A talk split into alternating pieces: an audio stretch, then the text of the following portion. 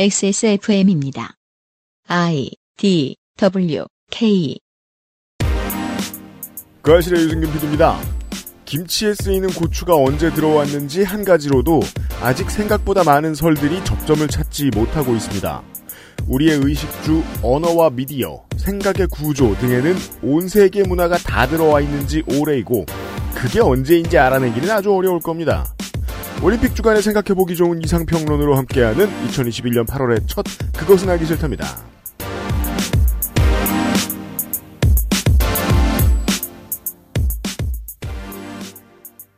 광복절이 코앞입니다. 대통령은 아무 반응이 지금까지 없기 때문에 결국 문재인 정부는 임기 내내 광복절 특사를 하지 않은 기록을 남길 가능성이 높게 됐습니다.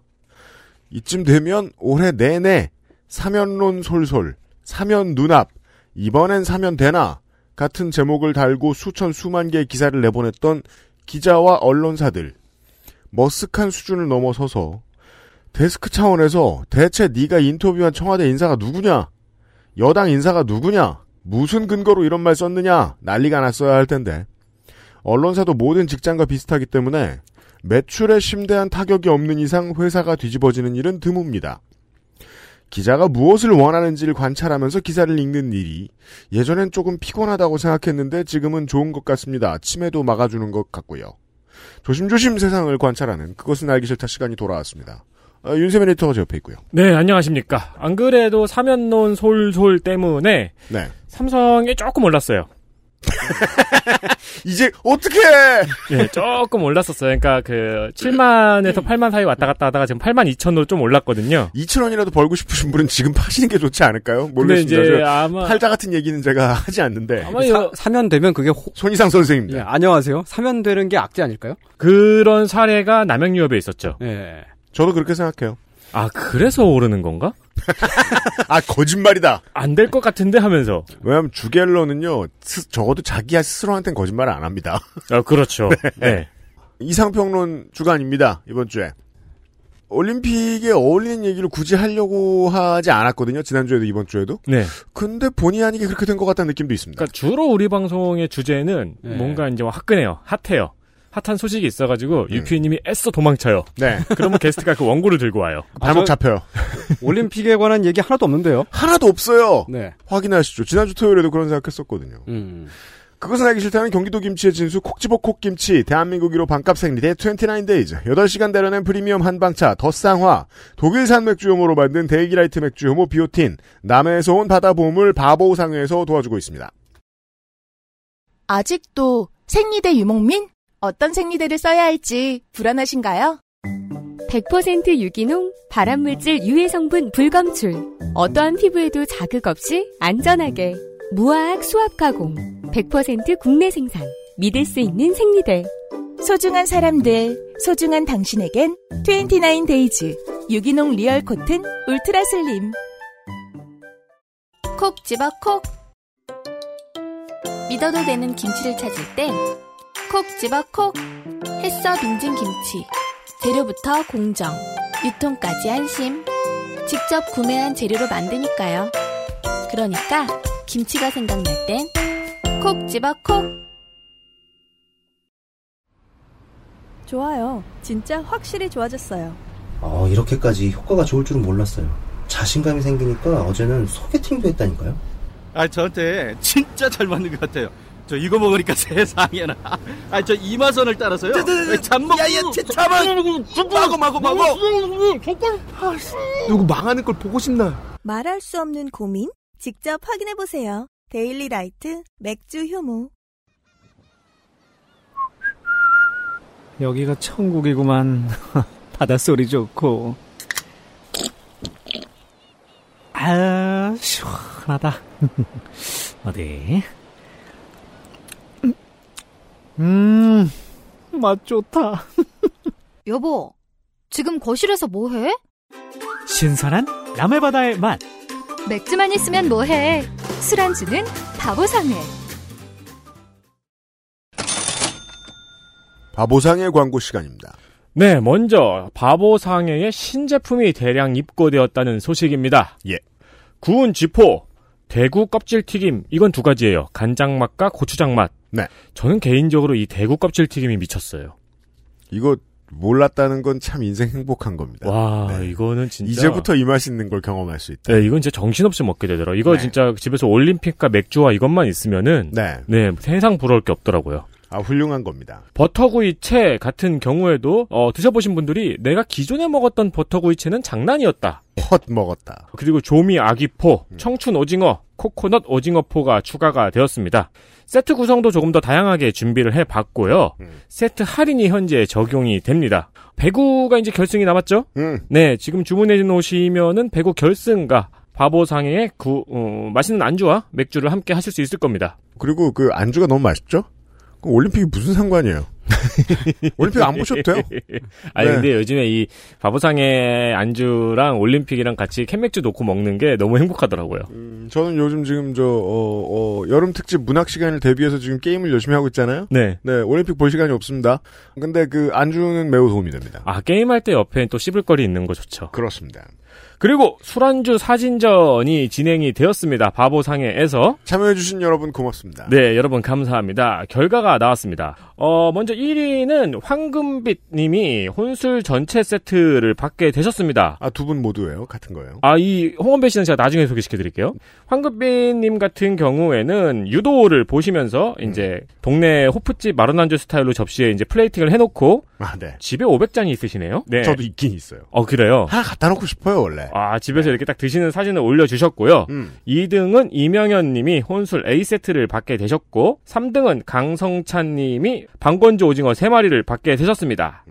이 1등 두 분 중에 한 명은 아주 잘 찍었고 한 명은 아주 못 찍었다는 얘기였습니다. 참여해주신 모든 여러분 감사합니다. 언제나 얘기합니다. 저희들의 이벤트는 엄청 푸짐하고 생각보다 확률이 높습니다. 그렇습니다. 아, 오징어 잎을 못 먹어봤어요. 그때 그거 누가 가져갔지? 서상준이 먹었을 겁니다. 그랬을 거예요. 네, 물어보세요. 오징어이 궁금해요.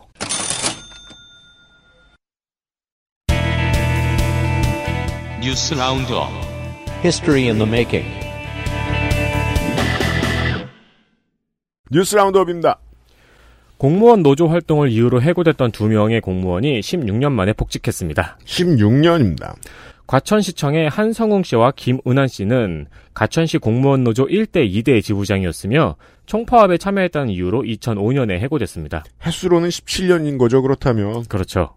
그리고 올해 4월에 시행된 해직공무원 복지법에 따라서 복직했습니다. 공무원 노조가 법의 노조로 출범했던 2002년부터 2018년까지 노조 활동을 이유로 해직됐던 공무원은 136명이며 사망과 정년 등을 제외하면 복직할 수 있는 해직 공무원은 72명입니다. 네. 이 복직하신 두 분 중에 한 분은 지금 정년을 코앞에 두고 있다고 하시죠. 나머지 한 분은 몇 년 정도 더 일을 하실 수 있다고 네. 하고. 이게 이제 무슨 상황인지 이해하기 위해서 최근의 한국으로 돌아와 보겠습니다. 요즘에 재난지원금 관련해서 이 여당과 청와대가 그 관련 인사들이 인터뷰를 열심히 하고 있어요. 질문에 대해 답변하는 걸 보면 진짜 하고 싶은 말이 있는데 못하는 사람처럼 보입니다. 주로.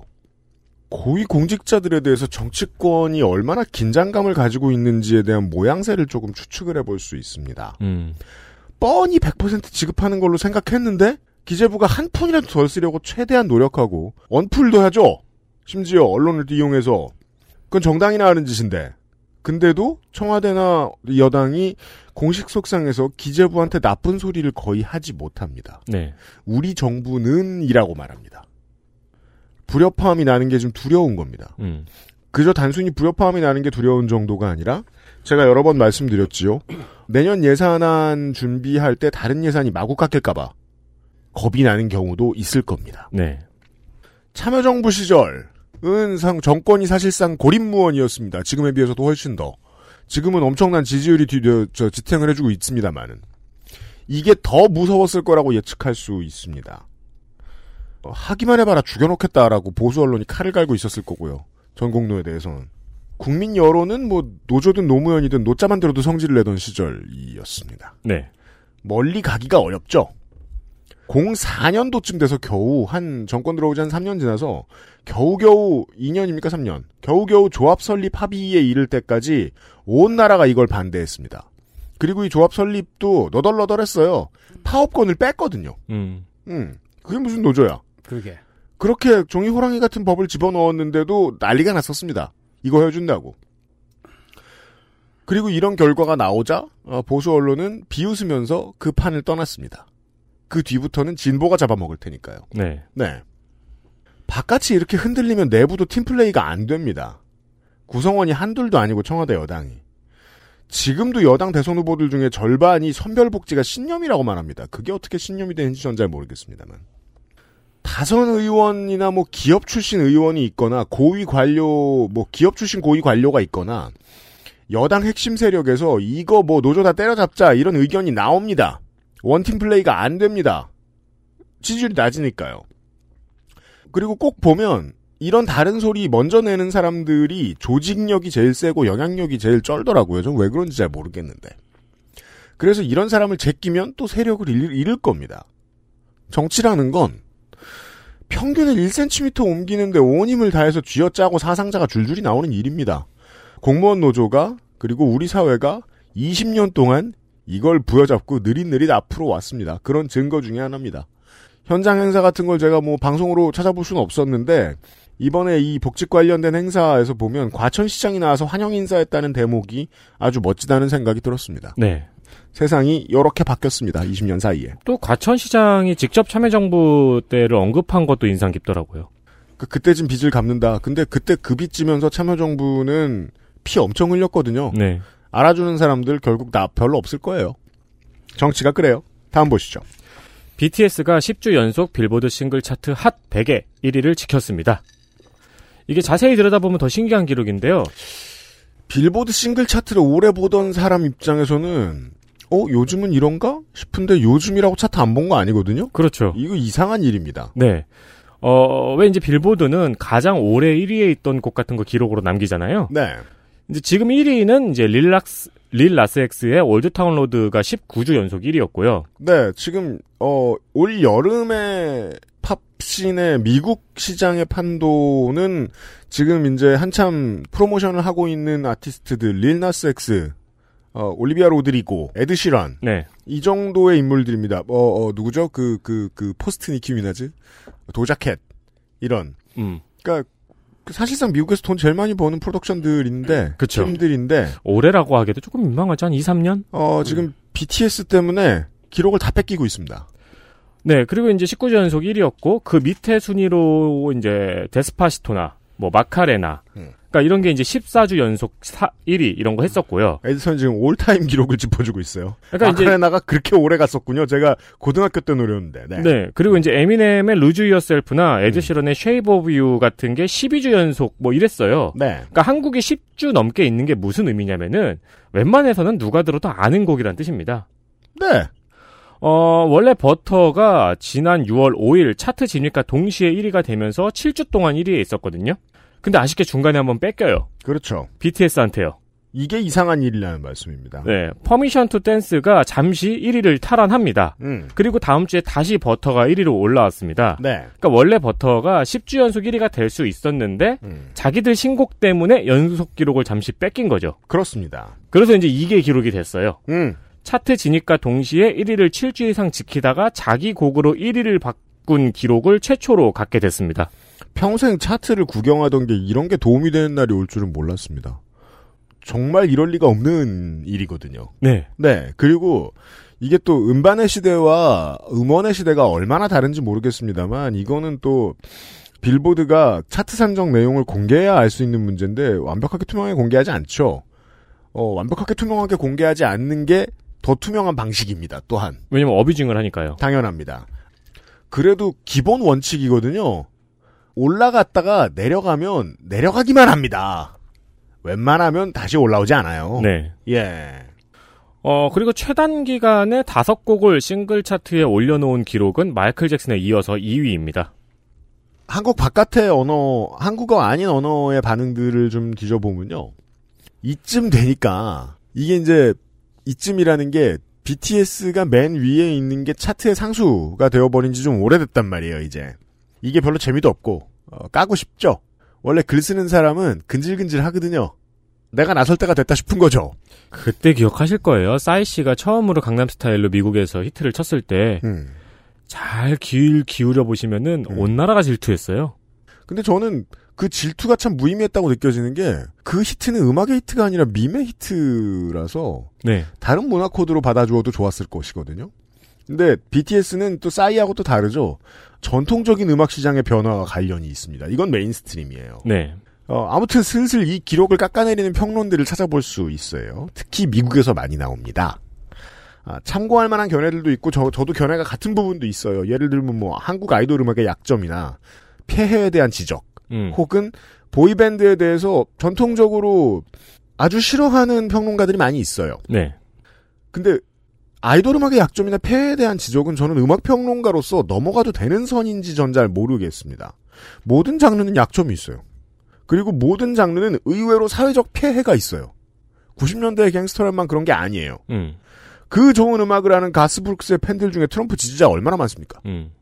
글쟁이들이 뭔가 다른 얘기를 하고 싶은데 능력이 딸릴 때 그 어설픈 아이디어를 종종 내놓곤 하는데 무슨 이야기를 해도 시대의 대전환의 상징이 BTS라는 사실이 바뀌진 않습니다. 네.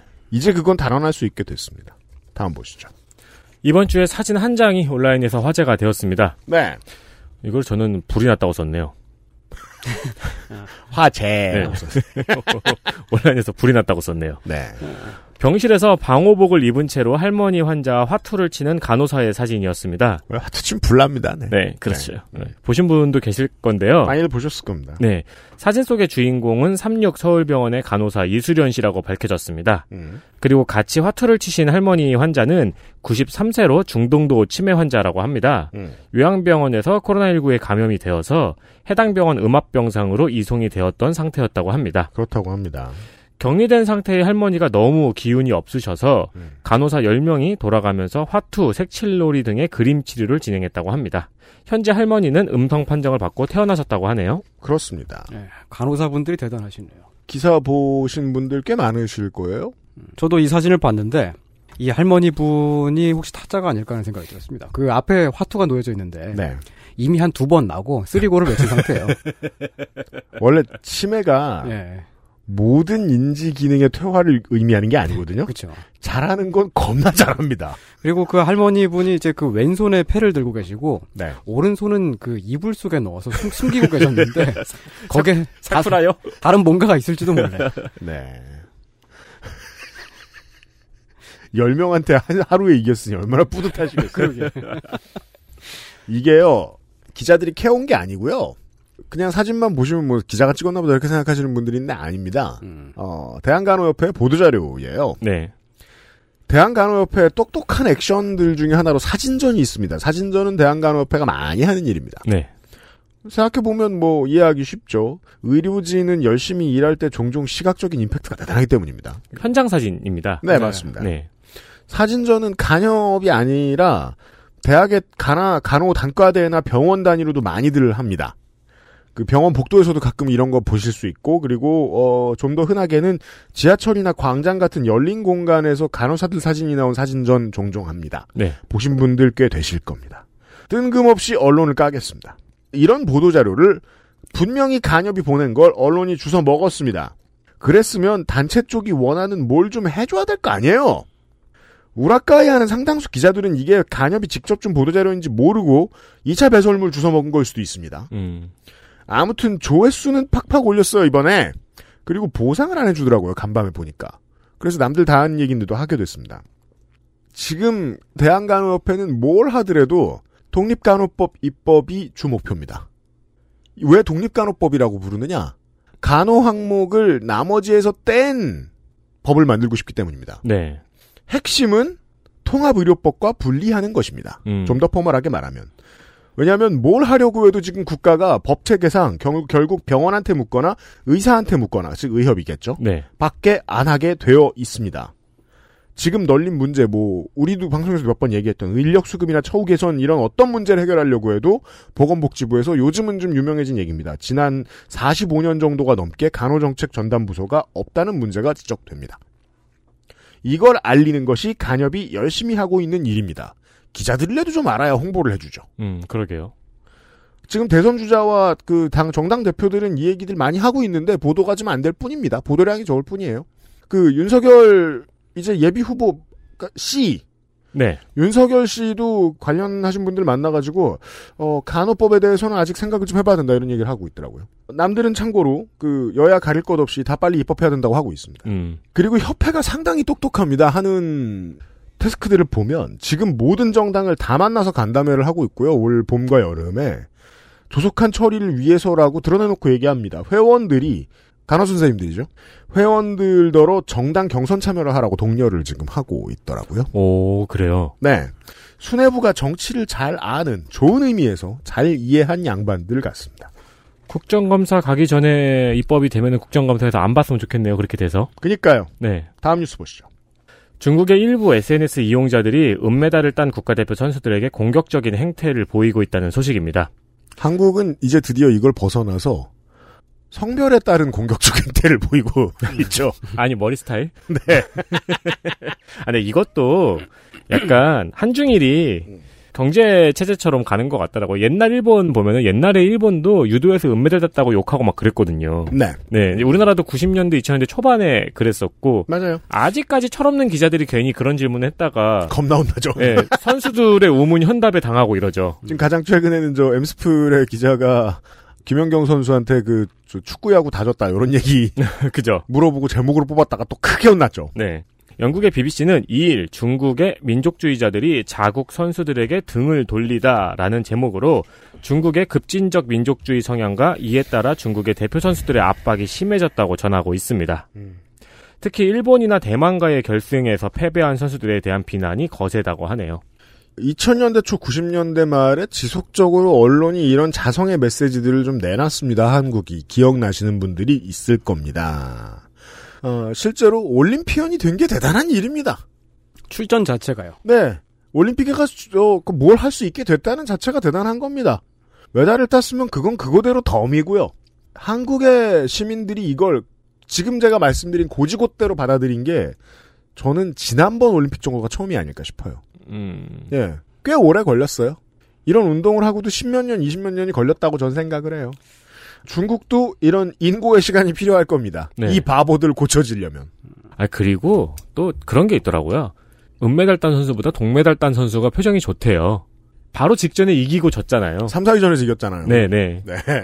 3, 4위전에서 이기면 좋아요. 맞아요. 그러니까 바로, 메달 색깔과 상관없이 방금 지문 기분 좀 나쁘잖아요. 네. 그러한 시대착오적인 변수가 하나 있었어요. 한국은. 저도 들은 얘기인데 이제 진천이 아니라 태능이죠. 옛날에는. 네. 태능의 어른들이 와서 인터뷰하는 법에 대한 충고를 해준다는 거예요. 무슨 어른이요? 은메달 따고 저 선수촌장 예하 간부들이겠죠. 유림들은 아니고. 그러니까 운동 유림들. 네. 체육 유림들. 그래서 은메달 따고 준결승 졌다, 파양 졌다 이럴 때 국민 여러분께 죄송하단 말 꼭 붙여라. 라고 조언을 해주는 사람들이 있었다는 거예요. 그래서 12년, 16년 올림픽에 그렇게 했더니 그러지 말자는 말을 반발로 한 거예요. 젊은 기자들이. 그렇죠. 네. 역효과가 난 거죠. 네. 그게 여론이 바뀌는데 꽤 도움이 됐습니다. 네. 그 꼰대들이 그런 소리 하라고 시키지 않았으면 오히려 더 늦어졌을 수도 있다고 생각해요. 저는. 이렇게 역효과가 날 때가 있습니다. 꼰대들 덕이네요. 사람들이 바뀔 준비가 되었을 때는 이게 효과가 있죠. 네.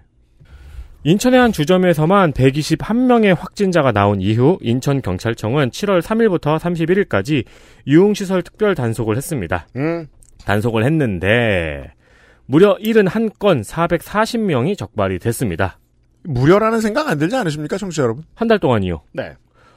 그리고 올해 1월부터 7월까지 인천에서 유흥시설을 단속한 결과 총 355건, 2,423명이 단속이 됐습니다. 그러니까 사실 특별단속이라고 더 많이 적발되거나 줄어든 건 아니에요. 네. 인천경찰청은 그래서 일부러 술집이 많은 거리에서 눈에 잘 띄는 가시적순차를 확대하고 있습니다. 그렇죠. 우리 오산이나 평택이나 이태원의 유흥가에서 볼 수 있는 네. 미군 헌병들. 그냥 패트롤 하죠. 네. 정찰 다니죠. 네. 그러면 옵저버가 떠 있으니까 도망 다니죠. 그렇죠. 일찍 집에 가고 그걸 한다는 거고 여기에서의 유흥주점은 이제 접대와 성매매를 하는 곳들을 포함하고 있는 것으로 저는 알고 있습니다. 네. 안 한다고 뭐라고들 하는데 하고 있습니다. 그렇고요. 마지막입니다. 이건 그냥 정보입니다.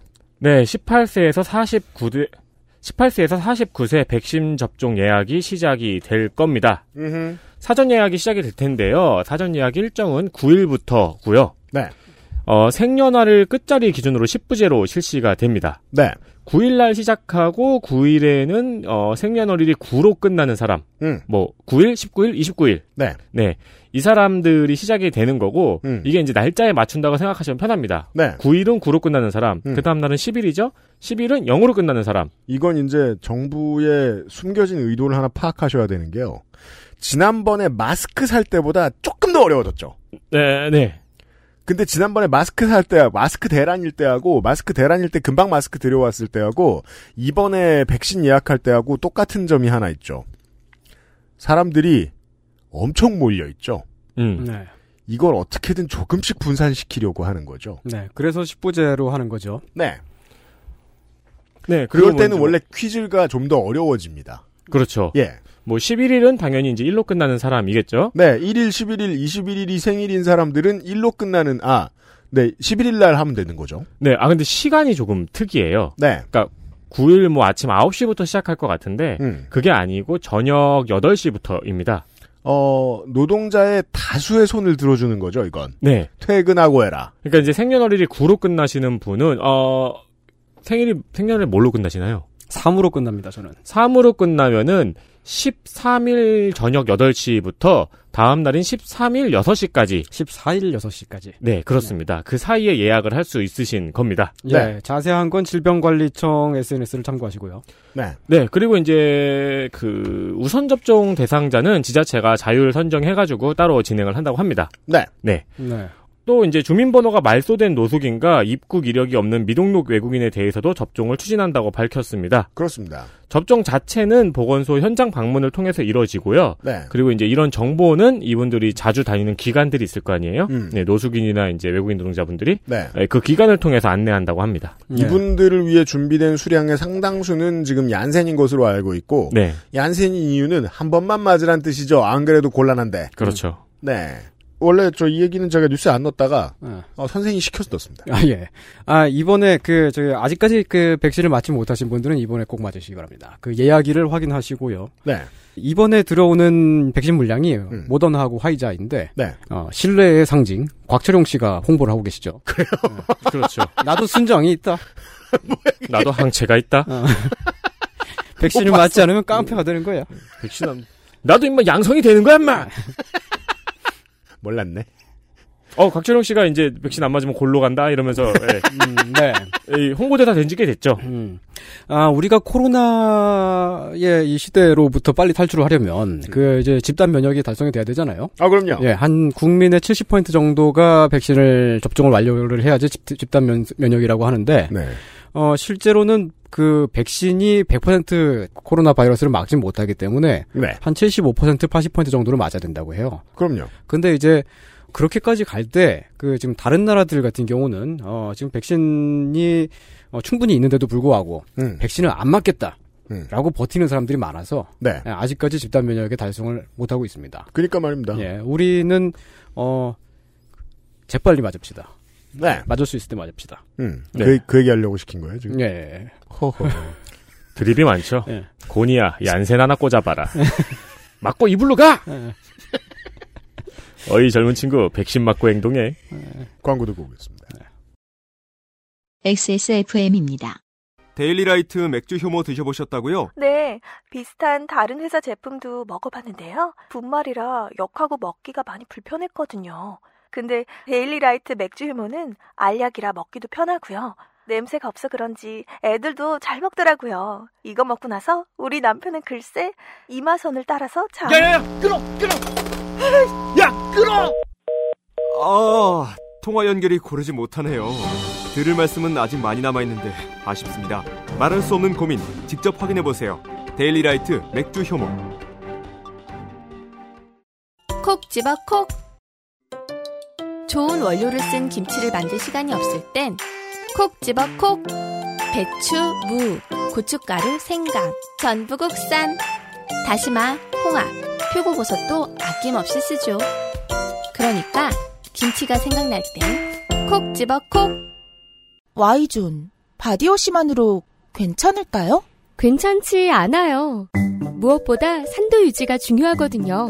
pH 5.0 약산성, 4가지 유산균 함유에 EWG 그린 등급까지, 알러젠 프리와 무자극 인증으로 어떤 피부에도 사용 가능한 여성 청결제. 오늘부터 Y존 케어는 29데이즈 블라썸 케어 포밍 클렌저. 소중한 사람들, 소중한 당신에겐 29데이즈.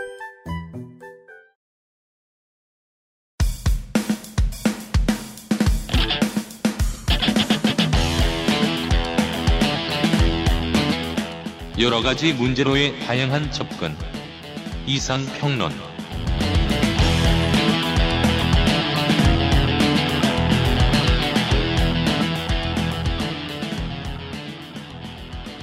선생 오셨어요. 네, 안녕하세요. 손희상입니다. 네. 놀랍게도 저는 매일이 아니고, 이렇게 그 방송을 준비할 때마다 많은 고민을 하고 있습니다. 그, 우리 청취자 여러분들께 오늘은 또 어떤 얘기를 들려드릴까? 다른 데서는 하지 않는 얘기. 네. 신비한 얘기. 뭐가 있을까? 신비한 얘기? 예. 우리가 사는 아름다운 지구에는 여전히 우리가 이해하기 힘든 신비한 일들이 일어나고 있습니다.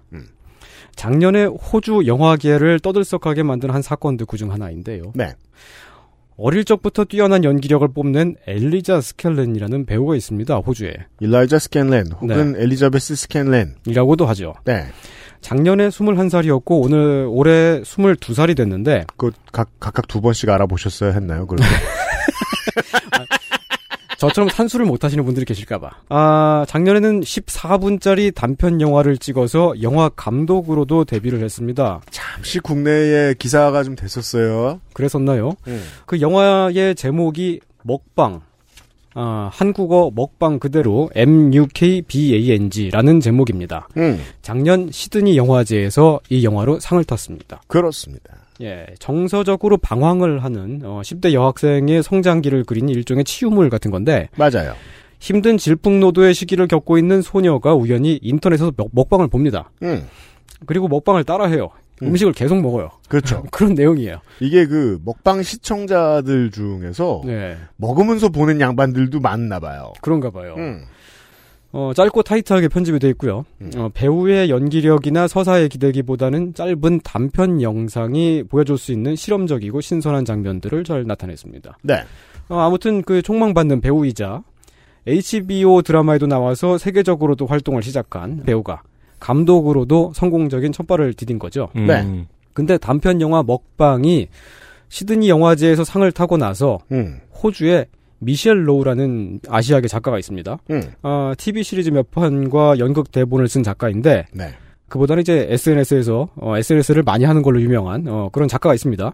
그 본업이 뭔지 모르겠는 소셜 스타들이 들어있죠. 네. 네.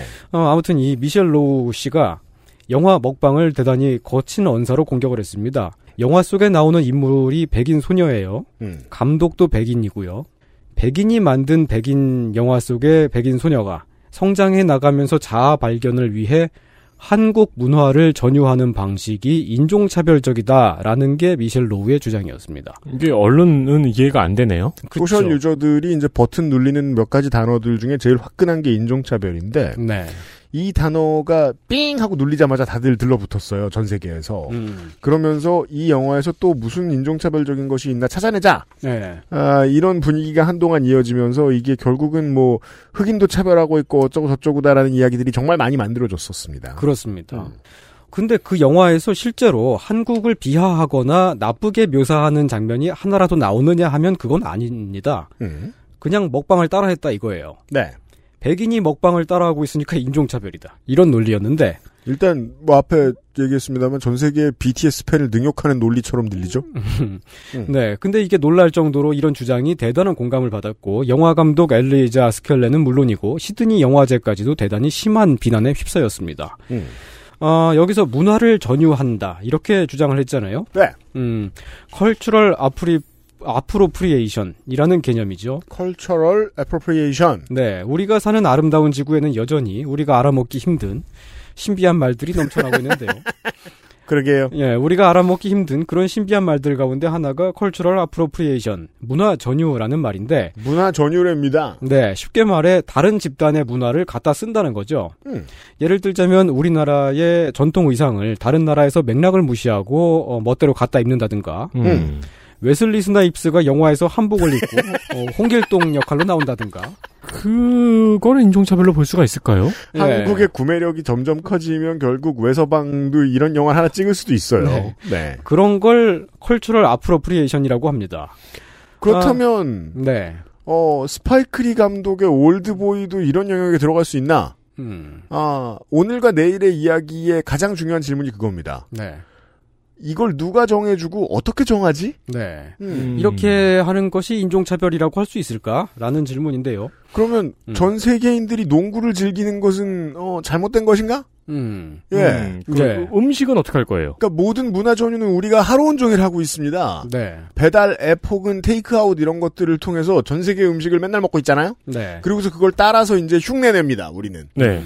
한국에서 만들어진 처음에 한국에 있었을 리가 아주 옛날부터 한국에 있었을 리가 없는 식재료를 가지고 아주 옛날부터 한국에 있었을 리가 없는 음식을 만들어내죠. 이제 많은 한국 사람들은. 네. 네. 예, 그래서 이제 이런 이야기를 말하면은, 그게 뭐가 문제냐? 라고 하는 분들도 계실 겁니다. 웨슬리 스나입스가 홍길동으로 나오면 좋은 거 아니냐? 그렇죠. 예, 짱이다, 기대된다, 이런 거죠. 네. 왜냐면 모든 문화 전유가 나쁜 방식으로만 일어나지는 않거든요. 근데 문화 전유가, 문화 확산 혹은 문화 전파, 컬처 디퓨전이라고 하는데, 네. 그것과 다른 점은, 컬처 디퓨전은 대등한 관계에서 문화가 보편적으로 확산이 되는 걸 뜻하고 문화 전유는 그것과는 좀 다릅니다. 일단 기본적으로 이 문화 전유는 가치 중립적인 단어인데요.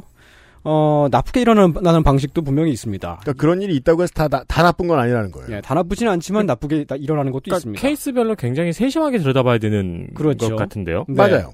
예를 들자면 백인이 얼굴을 까맣게 칠하고 흑인 흉내를 하는 게 있죠. 이거 네. 뭐 백인까지 안 가도 한국에서도 했잖아요. 그렇죠. 이걸 블랙페이스라고 하는데 지금은 누가 그러고 다니면은 인종차별이라는 비난을 받기 좋죠. 좋죠. 예, 인종차별이니까요.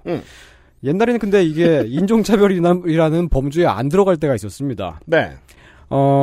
1940년대 50년대쯤인가요? 그때 미국에서 활동을 했었던 알 졸슨이라는 그 가수가 있었습니다. 옛날 코미디 가수인데 블랙페이스를 하고 노래를 많이 불렀습니다. 웃긴 춤을 추면서 부르긴 했지만은 애환이 서려 있는 노래들이었고요. 또 노랫말의 화자가 흑인으로서 흑인의 이야기를 하는 그런 노래들도 있었고 노래 내용만 봤을 때는 결코 흑인을 웃음거리로 삼거나 차별하는 내용은 아니었습니다. 문화 전유의 어려운 지점이 이렇게 해서 등장합니다. 네.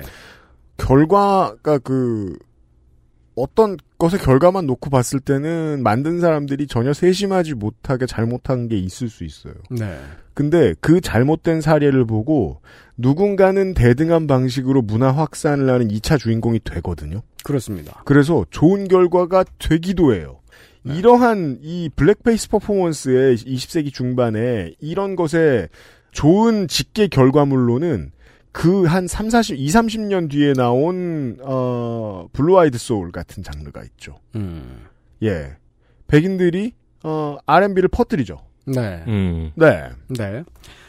하지만 알졸슨 같은 경우에는 흑인의 이야기를 백인이 노래로 부르는 거잖아요. 그 얼굴을 까맣게 칠하고요. 그 자체가 그 당시 기준에서 차별이라고 말하기는 좀 애매했습니다만은 흑인들이 그 노래를 듣고 자랑스러워하거나 자부심을 갖거나 아 이것이야말로 나를 대변하는 노래다라고 생각했을까 하면은 그건 아닙니다. 그럼요. 예, 그 당시에도 아니었습니다. 그러니까 문화 전유라는 개념이 이런 미묘한 위치에 있는 경우가 많아요. 정치로 시민사회로 옮겨보면 풀뿌리 조직에서 시민사회 운동을 하는 활동가들 중에 이런 시혜적인 시각을 가지고 있는 사람들이 매우 많습니다. 네. 대표적으로는 70, 80년대에는 활동가들이 위장 취업을 했죠. 공장에. 네. 근데 이거는 상록수 마인드하고 크게 다를 바가 없어요. 배운 우리가 깨우쳐줘야 한다. 네. 라는 사명감. 이거 지금 들으면 솔직히 불쾌하거든요. 근데 그때는 그때대로 쓸모가 있었어요, 또. 네. 예, 이게 어려워요. 지금도 그런 생각까지는 활동가들 많아요. 그래서 되게 어려운 곳에서 힘든 일을 하고 있는 사람들임에도 불구하고 만나보면 왜 이렇게 꼰대지 싶은 사람 더러 있거든요. 네. 되게 보면 그런 활동가들을 만났을 때 불편한 감정이 드는 거는 당사자성을 박탈하거든요. 자신이 예를 들면 그 노동 계급이 아니거나 혹은 자신이 뭐 피해자가 아닌데 그 피해자 혹은 그 이제 낮은 계급의 목소리를 자신이 대변하고 있다고 생각하고 그렇게 행동. 낮은이라는 단어가 핵심적이에요. 네. 본능적으로 낮은이란 단어를 머릿속에 생각하죠? 그게 상스러운 거거든요. 아, 그렇네요. 네. 저희 방송에서 또 저희 유튜브 채널에서 또 그런 피드백을 주신 분이 있었는데, 예. 네, 저희가 이제 뭐, 낮은 자리에서 일하시는 분이다라고 하니까 그 단어를 조심해달라고 피드백을 주신 분이 있었거든요. 조심해야 네. 돼요. 조심하겠습니다. 네. 네, 문화 전유도 마찬가지입니다. 그 자체로는 어느 한 문화 집단을 혹은 한 인종 집단을 나쁘게 묘사하는 것이 아닐 때가 있지만 그 집단의 당사자가 아닌 누군가가 그 문화를 전유함으로써 그 문화의 원래 주인인 당사자가 배제가 되기도 한다는 얘기입니다. 맞아요. 네. 블루아이드 소울도 그래서 욕먹었어요. 네. 그런 개념으로 최근에도 문화 전유가 많이 비판을 받고 있고요. 근데 사실은 또 컬처럴 아프로프리에이션, 문화 전유라고 하는 말 자체는 식민주의 연구에서 나왔던 개념인데 본국의 선진 문화를 식민지가 받아들이면서 그걸 저항의 무기로 썼던 그런 현상도 있었고요. 물론 그 반대 현상도 있고 그랬습니다. 한국의 개화기처럼. 네. 긍정성도 있고 부정성도 있는 그런 미묘한 개념인 거죠. 참고로 말씀드리자면 컬처럴 어프로프리에이션을 한국말로 문화 전유라고 주로 번역을 하는데 전유라고 하는 단어의 유자는 소유하다 할 때의 유자거든요. 예. 그래서 전유라고 번역하면 남의 문화를 자기가 독차지해서 갖는다 이런 뜻이 돼버려요. 한편으로는 문화 도용이라고 번역하는 경우도 있습니다. 도용에서 도자는 도둑질한다, 세비다, 쓰리친다 이런 뜻이잖아요. 네. 근데 저희 지역 방언으로는 애빈다라고 들었어요. 네, 애빈다. 문화 쓰리. 맞는 말일 때도 있는데 어프로프리에이션이 항상 부정적인 방향으로만 일어나는 건 아니니까 그래서 저는 이제 문화 전유 또는 문화 도용이라는 말보다는 문화 전용이라고 쓰고 싶은데 전용이라고 해야 남의 문화를 갖다 쓴다, 사용하다 할 때 용자로 그렇게 되죠. 갖는다보다는. 네. 근데 제 그간의 인생을 쭉 돌이켜보면은 대체로 제 의견이 그렇게 받아들여졌던 적이 없습니다. 어저께도 제가 그 베이비보스 보러 가자 그랬는데 결국 랑종을 봤어요. 보스베이비 아니요? 아, 보스베이비. 만화 영화 보고 싶었는데. 네. 아, 그러면은 결국에는 문화 전용이라고는 사람들이 안 하겠네요. 네. 네, 문화 전유나 문화 도용이라고 하겠네요. 네. 왜냐면 이제 선생의 말대로 가진 않을 테니까. 그렇죠. 네. 그래서 이제 남들이 다 하는 문화 전유라는 용어를 쓰기로 하고요. 그럼 알았어요. 결국 어제처럼 굴복했네요. 네. 항상 굴복해야죠. 아, 다시 엘리자 스켈렌 얘기로 돌아가자면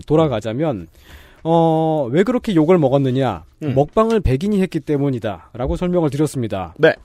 그리고 SNS상에서 논란이 계속되면 어느 나라에나 있게 마련인 잉여로운 연구자들이 하나씩 나타나 말을 보태게 마련입니다. 잉여로운 제가 요즘 저 소셜을 보면서 느끼는 건데 네. 잉여로운 연구자들은 제 이론대로 움직입니다.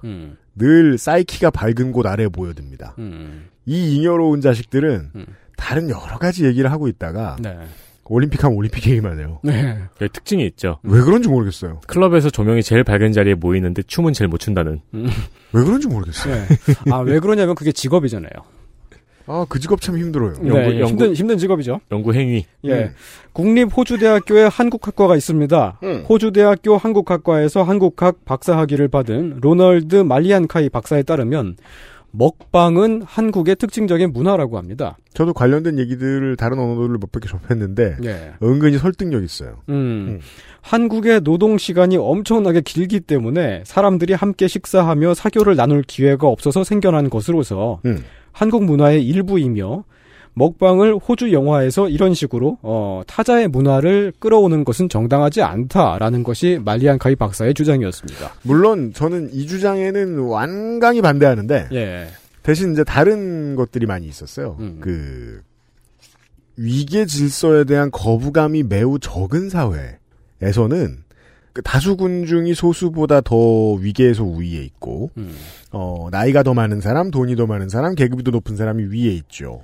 그래서 한국의 문화를 보면 그런 다수, 윗사람, 더 돈 많은 사람 이런 사람들이 소수, 더 돈이 좋은 사람, 그 계급이 낮은 사람 이런 사람들한테 뭘 자꾸 시키죠. 네. 그리고 시키는 어떤 것들은 종종 시키는 걸 당하는 사람의 자존감을 좀 깎아먹는 일들이에요. 네. 노래 불러봐라. 뭐 흉내 내봐라. 뭐 웃긴 거 해봐라.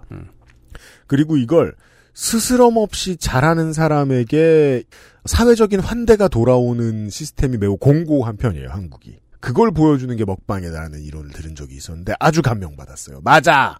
오늘 아침에도 심지어 라디오 뉴스 프로그램에서 예. 김재덕 선수한테 아무 상관도 없이 아침에 통화하고 있는데 화이팅 해보라고 시키는 진행자를 보고 화가 났거든요. 네. 저 뭐하는 짓이 대체? 그런 상황에서는 뭘 시키면도 다 할 준비가 되어 있는 무슨 저 나이트 웨이터 뭐 이런 그런 사람들이 환영을 받아요. BJ들이 그래서 종종 그것에 화신이 되죠. 네. 뭘 시켜도 하는 사람. 그런 사람들의 상징으로서 먹방이 존재하는 경우들이 많이 있어요. 여튼 아무튼 하는 거란 말이죠. 네, 이 호주의 교수님은 저하고는 생각이 다르신 것 같습니다. 네. 근데 저는 글쎄요, 이게 저도 뒤떨어져서인지 동의가 별로 안 돼. 아, 그게 당연한 게 이게 한국인이 한국인의 관점에서 먹방을 바라본 얘기가 아니잖아요. 그냥 외부에서 외부 비평가가 말을 한 거니까. 네, 네. 그러니까요. 네. 과정도 결론도 그닥. 네. 네. 여튼. 하여간 트위터에서, 그 SNS에서 비난 여론은 점점 더 많이 확산이 됐고, 결국 스켈렌 감독이 석고도 해제를 했습니다. 안타깝습니다. 예, 사과문을 아주 납작 엎드린 사과문을 발표를 했고요. 단편 영화 먹방을 제작하고 배포한 팻 살몬 프로덕션, 우리말로 옮기면 뚱뚱한 연어 제작사. 네. 여기도 석고 대죄를 하면서, 앞으로는 자기네 회사에서 만드는 모든 영화에서 백인이 아닌 인물을 30% 이상 등장시키겠다고 약속을 했습니다. 이상한 지적에 대한 이상한 답변이죠. 네. 요즘 시대는 사실 이게 네. 더 차별적이잖아요. 그렇죠. 하지만 기계적으로 그렇게라도 함으로써 어떻게 이 상황을 돌파시키려고 했던 모양입니다. 네. 하지만 반발은 그치지 않았습니다. 작년 시드니 영화제 총감독은 네이션 무들리라는 사람인데 그런 영화에 상을 주다니 당신은 백인 우월주의자가 아니냐. 라는 거센 비난을 받았습니다. 아, 이젠 사람들이 그냥 비난의 재미가 들렸네요. 네. 물론 뭐 우리가 지금 한국의 맥락을 아는 상태에서 이 얘기를 듣고 있어서 좀 답답한 측면도 있지만 네. 호주의 맥락도 있겠죠 또. 그것도 저희가 네. 잘 모르니까. 아무튼 결국 이 조리돌림의 조류는 영화제의 총감독한테까지 왔습니다. 네. 참고로 그 총감독 네이션 무들리는 흑인이고요. 네. 남아프리카 출신의 이민자입니다. 심지어 남아프리카 출신 이민자예요? 네. 남아프리카 출신이라는 거는 그 사람이 어릴 때 겪었던 흑인의 지위가 어떠했다는 걸 우리가 바로 알 수가 있는 얘기잖아요. 그런데도 뭐 흑인이거나 말거나 백인 우월주의자라는 욕을 들어 처먹고 있었고 결국에는 호주의 유명한 영화감독 27명이 호주의 가장 유력한 일간지에 공동 성명을 발표합니다. 이렇게 커졌군요. 네, 한국으로 치자면 뭐 박찬욱, 봉준호 이런 감독들이 나서서 그 알실에서 성명을 발표를 하는 거예요. 인종차별 상황이에요. 인종차별이라고요? 아니, 인종차별이라고 하는 거를 이제 그만해라라고. 그러니까 이 온라인상의 조리돌림을 그만해라라고. 이 사건이 그 정도로 파급력이 컸다는 거죠. 호주 영화계를 뒤흔들 정도로. 네. 성명서에 따르면 네이션 무들리는 호주 영화계에서 아프리카와 아시아 영화들을 지지해온 존경받을 인물이며 지금 계속되고 있는 온라인상의 비판은 공개적으로 수치를 주는 집단 괴롭힘일 뿐이다. 이것은 영화 산업을 불태우는 데만 관심이 있는 것이다. 라고 합니다. 오호. 이런 성명서가 나올 때쯤에야 비난 여론이 약간 사그라들었습니다. 네. 또 한편으로는 이제 그 온라인에서 막 누구를 씹고 물고 뜯고 그러는 걸로 영향력을 행사하는 사람이 생기면 그 말이 맞는갑다면서 우르르 쫓아가는 사람들도 있지만 또 반대로 그 사람이 싫어서 그 사람을 씹는 사람들도 생기거든요. 명확한 통찰인 것이 예. 이 소셜을 열심히 하는 사람이 한 하루나 이틀 간격으로 같은 얘기를 여러 번 하는 걸 들어보시면 예. 아, 이 사람은 지금 신념이 한 25% 자기 감정이 한 75%라는 걸 쉽게 발견하실 수 있거든요. 네. 상황이 바뀔 만한 증거가 나오거나 견해를 충분히 바꿀 만한 다른 더 명석한 해석이 나온다고 해도 그 다음부터는 자기가 그 사람에 대해 가지고 있는 개인적인 감정? 네. 그 개인적인 감정은 까닭을 알 일이 없죠. 무슨 일로 원한을 줬는지 혹은 뭐 내가 싫어하는 사람이 좋아요를 눌렀어요. 좋아하는 사람이 싫어요를 눌렀어요. 이런 문제로도 핀트가 돌아가가지고 견해가 바뀌기도 하고 네. 견해를 유지하기도 하거든요. 그런 걸 많이 보실 수 있어요. 그게 네. 제가 이 소셜을 많이 참고하지 않는 이유인데 아무튼. 네. 대개 보면 남을 헐뜯는 걸로 뜨는 사람은 똑같은 방식으로 헐뜯기게 되죠. 네. 네. 영화 먹방에 처음 문제제기를 했던 미셸 로우도 인종차별주의자라는 혐의를 받습니다. 미셸 로우 작가가 2013년에 각본을 쓴 블루머즈라는 단편 영화가 있었어요. 그 영화에 이런 장면이 나오나 봐요. 어린 소녀 학생들이 나오는 영화인데 아이들이 고대인의 재래의식을 따라하는 장면이 있어요. 예예. 그러면서 서로 얼굴에 수검댕을 칠하면서 웃는 장면이 있습니다. 예. 있다고 해요.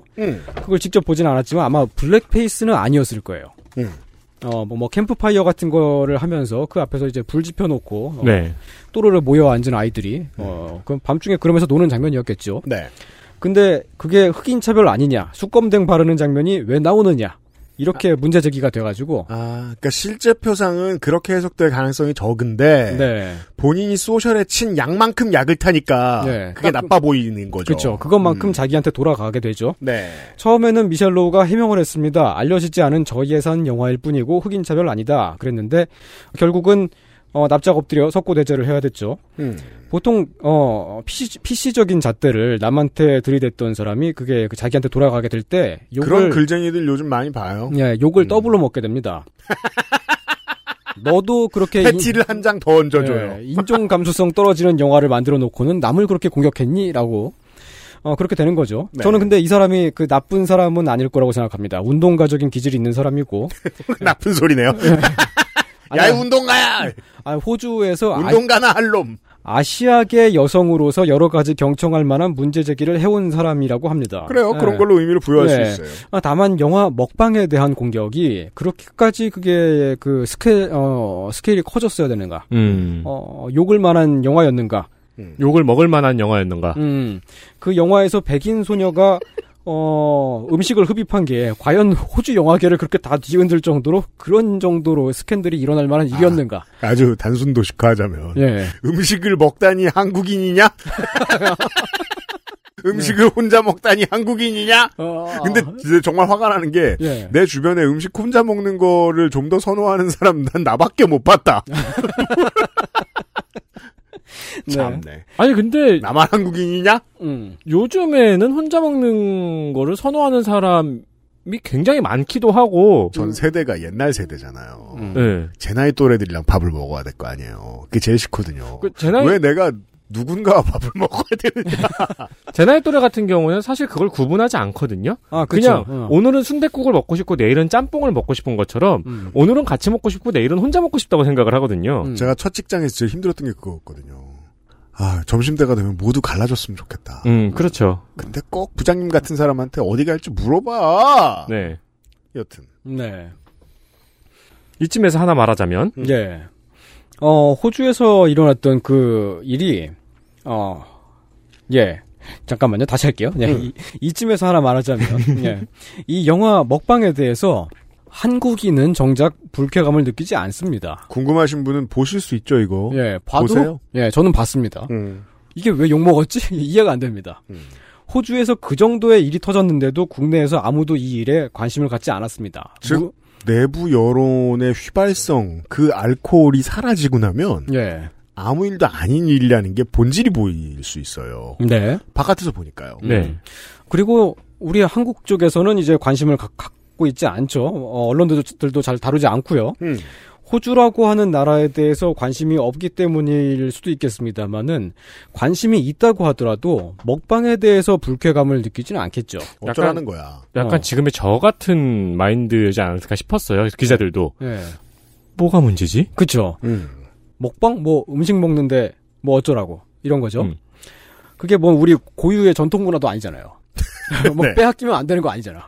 아니 그리고 그렇다고 막 뭐 궁중 떡볶이만 먹거나, 예, 김치만 먹거나, 불닭볶음면. 예, 그죠. 불닭볶음면처럼 그렇게 고유의 한국 음식만 먹은 것도 아닐 거 아니에요. 아니, 그리고 불닭볶음면 먹는 거는 다른 나라에서 많이 해요. 아, 그렇죠. 네. 그런 거 보면서 우리가 싫어하지 않습니다. 다른 나라가 더 많이 하죠. 심지어 다른 나라가 불닭볶음면 먹는 거 보고 알게 모르게 국뽕 느끼잖아요. 네, 그죠. 그리고 나도 하나 먹어요. 네, 오히려 이제 먹방, MUKBANG가 다른 나라로 퍼지는 걸 보고 국뽕을 빨면 빨았지 싫어하지는 않습니다. 한국 사람들은. 실제로 그렇게 호주에서 논란이 일어나던 그런 와중에 거기에 개입한 한국인은 없었습니다. 아마도. 물론 뭐 원정 다니면서 댓글 다니는 그 댓글 다는 걸 이렇게 즐거워하는 분들도 계신데. 예, 그런데 소수일 거예요. 네. 이런 사건을 통해서 보자면 인종 갈등의 양상이 이전과는 좀 다른 시대가 됐다. 저는 그렇게 생각을 합니다. 동의합니다. 예, 예전에는 정말로 제도적인 차별이 있을 때가 있었잖아요. 눈에 보이는 차별. 네. 물론 한국 얘기는 아니고 지구촌 얘기입니다. 물론 뭐 많은 국가에 지금도 법적으로 제도적 차별이 존재를 합니다. 예.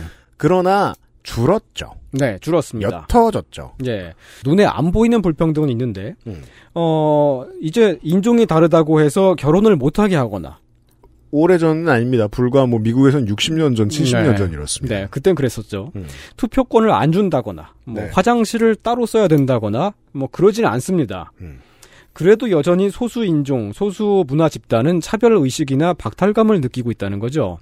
문화 전유를 비판하는 것도 저거 우리 건데 왜 쟤네가 빼앗아가냐 이런 박탈감 때문이겠죠. 좀 중요한 코드고 인간을 이해하기 위해서 매우 필요한 개념인 것이 분노는 해결보다 오래 갑니다. 네. 무조건. 네. 어떤 문제가 해결을 봤어요. 대충 해결이 됐는데 그 해결을 하기 위해서 수십 년간 수백 년간 분노하고 싸워온 사람들이 있잖아요. 네. 그 해결을 봤죠. 다음날 자아의 위기에 빠지죠. 그럴 위기가 찾아옵니다. 나 이제 뭐하지? 그렇죠. 하지만 실제로는 그렇게 생각하지 않습니다. 저도 이제 보스베이비 보러 가자 그러면 랑종에 끌려갈 사람인데요. 이게 제가 말하고 아무도 인정해주지 않는 진보의 보수성이에요. 진보가 꾸준히 싸워오다가 어떤 문제가 해결이 되죠? 네. 그러면 진보는 진보를 지키기 위해 보수적인 태도를 취합니다. 네, 계속 싸워야 되는데? 네. 아직 화가 안 풀렸는데? 네. 화가 풀리는 것과 해결은 달라요. 네.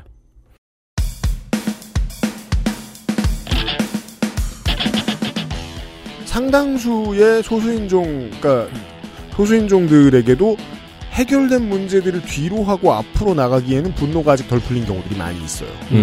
예. 호주의 맥락에서 봤을 때 제가 호주에 살아본 적은 없습니다만 호주의 아시아계 사람들이 호주 사회에서 차별을 당하고 있다라는 인식을 많이 느꼈을 법하죠. 많이 느끼겠죠. 네. 네. 그런 것들이 이제 이런 사건에 같이 이제 엮여가지고 나왔을 텐데. 우리는 대충 단일 민족 국가잖아요. 대충 그렇죠. 예, 한국은요. 네. 그래서 내부적으로 점점 대충이 되어가고 있죠. 예. 그래도 아직까지는 내부적으로는 인종 갈등이나 다른 문화 집단과의 갈등을 겪을 일이 별로 없습니다. 없었죠. 그래서 우리는 이런 일을 겪은 경험이 없고 극히 부족하죠. 네, 문화 전유라고 하는 개념 자체도 낯설죠. 근데 우리가 살고 있는 아름다운 지구는 그렇지가 않습니다. 특히 최근에 인종 갈등이 격화되면서 다양한 층위에서 여러 가지 목소리들이 나오고 있는데 작년만 해도 미국에서 큰 규모의 흑인 시위가 일어났지 않습니까? 그 조지 플루이드라는 미국 사람이 경찰의 과잉 진압으로 사망한 사건 여러분도 기억을 하고 계실 겁니다. 네. XSFM입니다.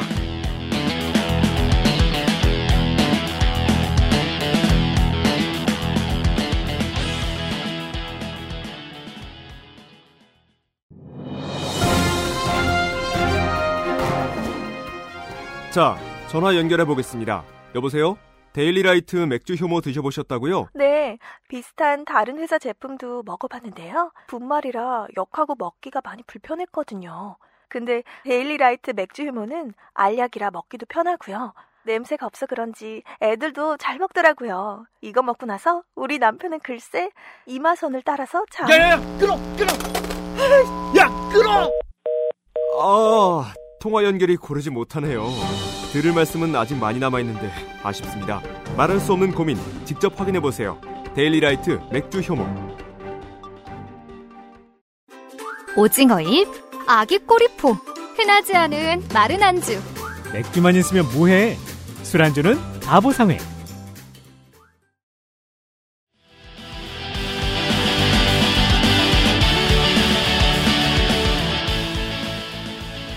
저희들이 지금까지 한 얘기가 잘 안 들린다면 그런 이유 때문일 가능성이 높습니다. 시민사회의 울부짖음은 언제나 진심이 있고 그 진심 속에는 많은 고통이 섞여 있기 때문에 설득력이 늘 있습니다. 네. 이런데도 차별이 없단 말이냐. 종종 맞는 말입니다. 네. 그것이 다만 100% 맞던 시절과 49% 맞는 시절이 있다는 것은 느껴야 합니다. 네. 이 바람의 온도가 달라졌다. 이 강물의 유속이 달라졌다. 이 정도는 느껴야 우리가 이 얘기를 같이 해볼 수 있습니다. 네. 내일 좀 더 진행을 해보죠. 알겠습니다. 고 조지 플로이드 씨 얘기부터 말이죠. 손희상 선생과 함께 물러가도록 하겠습니다. 뒤에 대본을 막 보고 있네요. 네, 그렇습니다. 네. 아, 이게 이제 하고 싶었던 말이 많았는데 네. 그게 다 내일 대본에 적혀 있어서요. 아, 네. 내일까지 들어주세요, 청취자 여러분. 예, 네, 내일 뵙겠습니다. XSFM입니다. I, D, W, K